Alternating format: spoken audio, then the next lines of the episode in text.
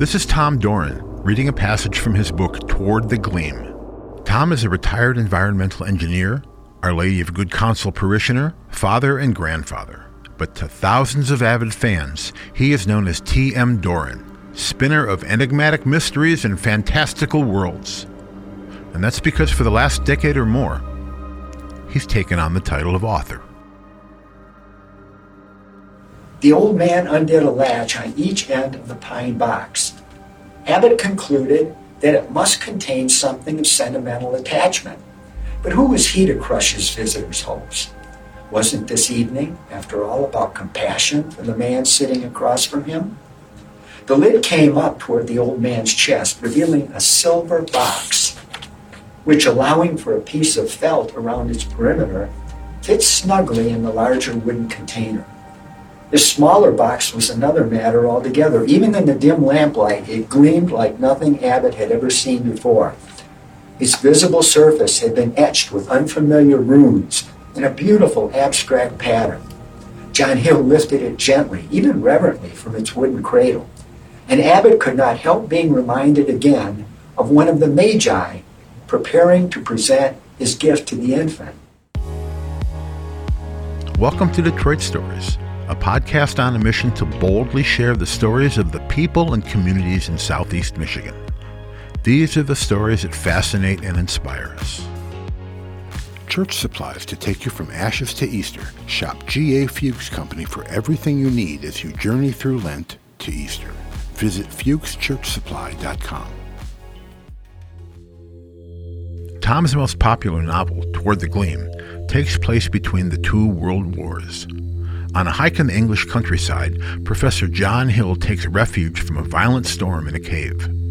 While there, he nearly loses his life, but he also makes an astonishing discovery an ancient manuscript housed in a cunningly crafted metal box. While Hill's profession has been the study of language and literary texts, this particular manuscript and the time period in which it was made eludes him. He knows enough, however, to know that this book and its case are the belongings of a long lost but advanced civilization. Translating the ancient text and protecting the artifact from anyone who would abuse the knowledge within becomes a lifelong quest for Hill. On this quest, this protagonist faces a giant pirate enslaver, a human chameleon, a mysterious hermit, and many other deadly and beautiful creatures. But most notably, this character will explore the consequences of the predominant ideas of the 20th century. This novel, which is part of a trilogy, is one of six books by Plymouth native Tom Doran. It's his baby. And it's his method of what he calls pre evangelization. Well, I've loved to read and write for as long as I can remember. And even though I went into a technical profession, I have always uh, continued to read and write. Uh, when I was young, I, I, read a lot of science fiction, Ray Bradbury and Isaac Asimov. Uh, I've continued to read mysteries through my whole life.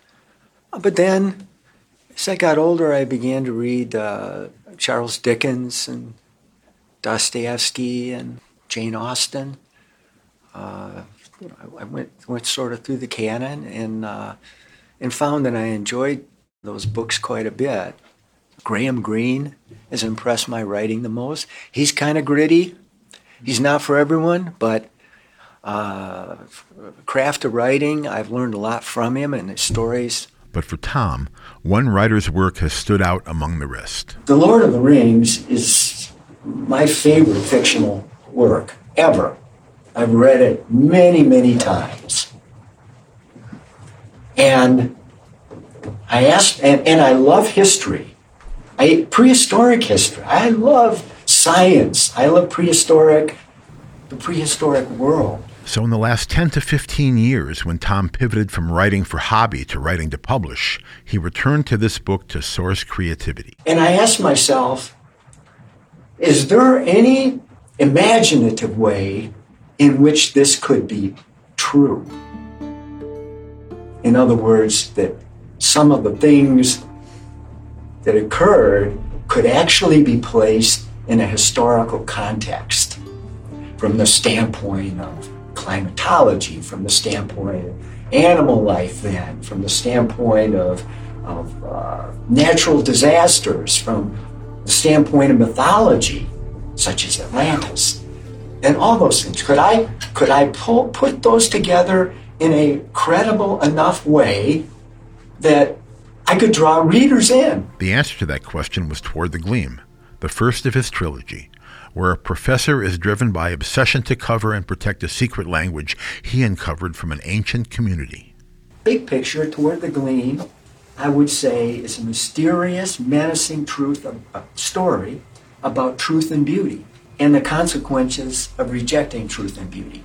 But generally speaking, Toward the Gleam, uh, what is said to me was to, to, reaching for something bright and beautiful uh, out there. Um, and you can look at that a lot of different ways. There's an object in the book, physical object in the book that could fit that description, but also there are spiritual, human, and spiritual things that you could reach for uh, toward the gleam. This is Tom's way of alluding to the ethereal, to God, to the spiritual journey we all make in this life. Toward the Gleam features a main character. John Hill is an alias he sometimes uses.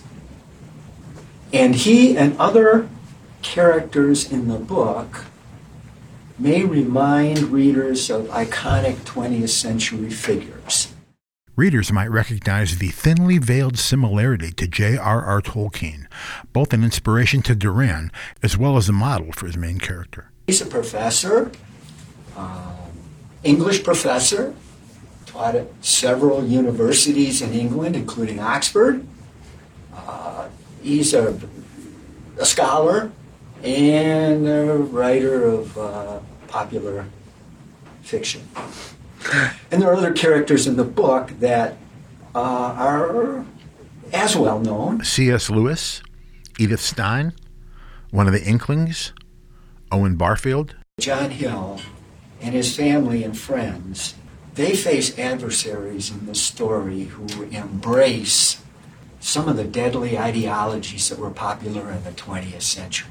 Those things are explored in the book in conversations and also in events that occur in the book. In the role of storyteller of other people's fictionalized lives, Tom is free to weave dilemmas that the reader may encounter, to posture questions that may ultimately leave the reader thinking about the same big life questions Tolkien had asked under the guise of a story. Those are ideologies that I myself in my life have explored in great detail. Uh, through my reading, through my conversation. Not necessarily the kinds of life and death uh, situations that these characters went through, uh, the drama that they went through, but still I've spent a lot of time with those and looking at the consequences of those ideologies. And this book uh, takes a deep dive into those because you have some some people who have thought very deeply about those. A fellow by the name of Jack, uh, another fellow by the name of Owen, uh, John Hill, and these people are all historical uh, surrogates uh, that spend quite a bit of time not only discussing these ideologies, but meeting people and adversaries who uh, embrace them. While Tom's characters in the 20th century may be dealing with the horrors of war and the fallout from fascist and communist ideologies, readers will find the nuclear trials he faces very relatable. I think especially some of the moral struggles. And when I say moral struggles, I'm speaking very broadly. Uh, just uh, the relationship between John Hill and his wife and uh, what I would call the moral struggle he had between this uh, spectacular artifact that he discovers, the time he spends with it, the attention he gives to it, in relation to his marriage and his family. There is a parallel, I think, in relation to my work. Uh, I spend a lot of time, and I have spent a lot of time on my writing, on my novels, etc. To the extent uh, that sometimes it becomes a question am I, are my priorities always in the right place? Like John Hill, his fictional character, Like Tolkien, Tom too was juggling his work and his writing. He would come home from work and write in the evenings, something that could put stress on his family. Here's Tom reading another passage from Toward the Gleam.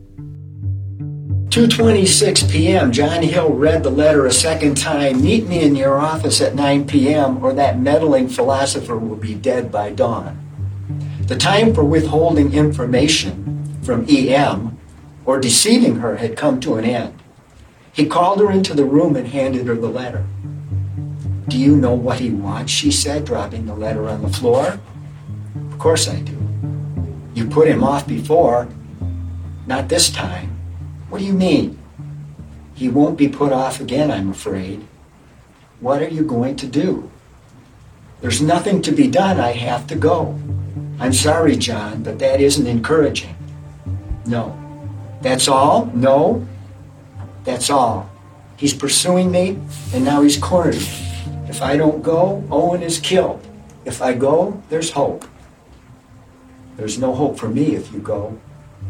He put his hands on her shoulders. She gazed at his face as if she were preparing to sketch him. Then she turned and left the room. He concluded that she was too troubled for further conversation. But she soon returned and held out her hand. Where had she gotten that shiny new pistol? Tom spends up to a decade on his books with years for research before even putting pen to paper. And those years spent asking the deep philosophical questions he has his characters ask, the years of hypothesizing how they would respond to certain life experiences, has an effect on him. Writing a story is, is a formative experience. So if you think about it, I'm learning from the story I'm writing via the research, via how the characters change, how the story changes. I'm learning, I'm being formed, I'm exploring myself. So a lot of times in, in my stories, those are things that maybe I was grappling with. And I was using the story as a vehicle, not just to tell a, a rousing story, which I'm always trying to do, or a mysterious story, but maybe trying to grapple with some things myself, you know, some of these issues, choices and consequences and transformation in some sense. And it's the same process of spiritual exploration, of asking life's big questions that he hopes to give his readers. It's what he calls pre-evangelization.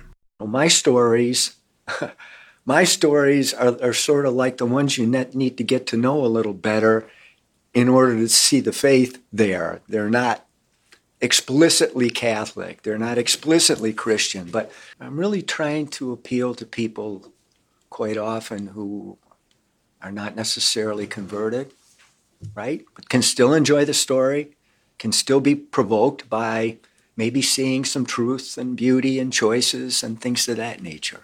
Like the Tolkiens, O'Connors, and Greenes of the past, he seeks to transform readers' minds and hearts through stories that probe and guide readers towards the beauty and truth of God.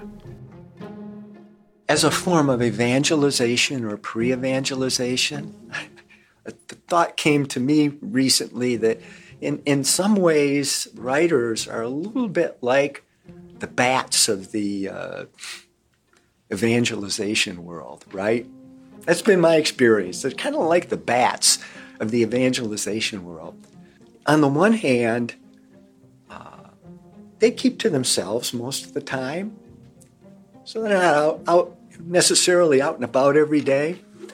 Uh, they do good work in your backyard. They eat a lot of bugs every every night, but people are a little bit nervous around them or cautious about them. Uh, hey, that's that's not. I, I read that book and it was an interesting mystery, but I didn't see anything Catholic about it.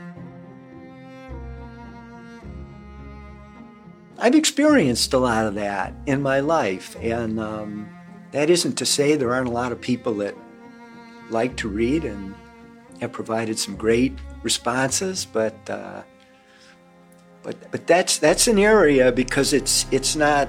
Uh, it, can go in some, some dark directions occasionally. It can go in some gritty directions. Some people are a little suspicious of it. So there is truth in my books, and there is beauty, which in a lot of uh, modern novels there really is no such thing as truth or beauty, per se. Truth is in the eye of the beholder, and beauty is in the eye of the beholder. In a lot of modern books, that that I've read more than a few myself, and that's they may be interesting, they may be rousing, they may be etc. But in a in a in a higher sense, there's no truth or beauty. It's what you make of it. Um, that's a difference with my books. Is that uh, there may not be a line in, in it that said this is truth, this is beauty, but there's a thread. There's a little thread woven into the stories that truth is serious and beauty is serious. When Tolkien wrote, he was one of a handful of inklings, practicing Christians honing their craft.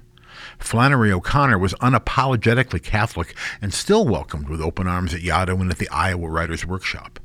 Hollywood was full of Fords, Capras, Pecks, and Crosbys who all explicitly bore their Catholic faith in their work. And Archbishop Fulton Sheen was on primetime television. Today's Catholic writers and artists forge a different landscape. Tom believes the world needs Catholic artists now more than ever. I, I think that it's desperately needed, and it's desperately needed because of the uh, of the materialism and relativism. I've stayed away from some of the philosophical stuff, but I've explored some of these things pretty pretty densely in both literature and in uh, uh, and outside of literature, and and, and those two things, materialism, which is what we see and hear and feel and touch and smell, is all that's real. Uh, and relativism, which is there is no truth or beauty or absolute good. It, it all depends on what uh, what society says, what the laws say, uh, what I think, etc. Those are pervasive. Those are deeply pervasive ideas in our culture and society deeply rooted. And uh, so I think t- from that standpoint, now more than ever, uh, people at least need to be exposed to the to the idea that could truth be something higher and something independent of what I think is true or false? Is beauty higher than just something that I write or draw or read or, or view on TV. Um, those sorts of things. Is there, is there really a goodness, or does it just have to do with how society happens to feel at this moment versus how it felt a generation ago? That's a very dangerous. Uh, and in IOTA, I think that's one of the themes that was explored is that we were in an era where uh, truth is what the government said it was. Uh, beauty was what the government said it was. Goodness was what the government said it was. Both in Nazi Germany and in the Soviet Union, both of, of which played into this novel, and elsewhere in the world. So hopefully, hopefully art can leaven art, I think art is intended to leaven society. I think it's a, a, a gift from God. Some of it is more explicitly Catholic or Christian, and some of it is more uh, implicitly. Over half a century ago, a young Tolkien penned his magnum opus while explicit evil besieged his country and world. As his friends continued to fall in battles around him, he nursed his grief by creating his masterpiece. A world in which evil is patent, good, while small and humble and unlikely, ultimately wins, and people are given the harrowing choice and potential to do both. Since the writing of that book, readers of all spiritual walks have seen themselves as Frodo and Gollum and many of the characters in Tolkien's books, and will likely do so for many years to come. To Doran, this is an exquisite form of evangelization. He hopes his readers, regardless of faith, will read his books and see that every moment of our lives presents a choice to do good and a choice to do evil. Like the writer of a book, God leaves us to fashion our own story for our world, create our own protagonists and antagonists, and determine our own ultimate postscript. Our job, our friendships, when we make choices of our priorities, right, there are consequences, always consequences. In this book, I think the consequences are quite stark. In our my life and my shire dwelling life and most other people's shire dwelling life, those consequences uh, may not be as obvious. I think one of the great fallacies today is that we can make choices and but we don't we can choose choices, but we can also choose the consequences, and that's that's has a deep falseness to it. Uh, consequences flow from choices. That doesn't mean we can't mitigate them and pray about them and change our lives, etc. But quite often, when we make a choice, we have to live with that. And some of those choices that John Hill and others make in this book, they cascade from decade to decade. And ours do too. Mine have. Detroit Stories is a production of the Detroit Catholic and the Communications Department of the Archdiocese of Detroit. You can find us on Apple Podcasts, Spotify, Amazon Music, or wherever you get your podcasts. Church supplies to take you from ashes to Easter. Shop G.A. Fuchs Company for everything you need as you journey through Lent to Easter. Visit fuchschurchsupply.com.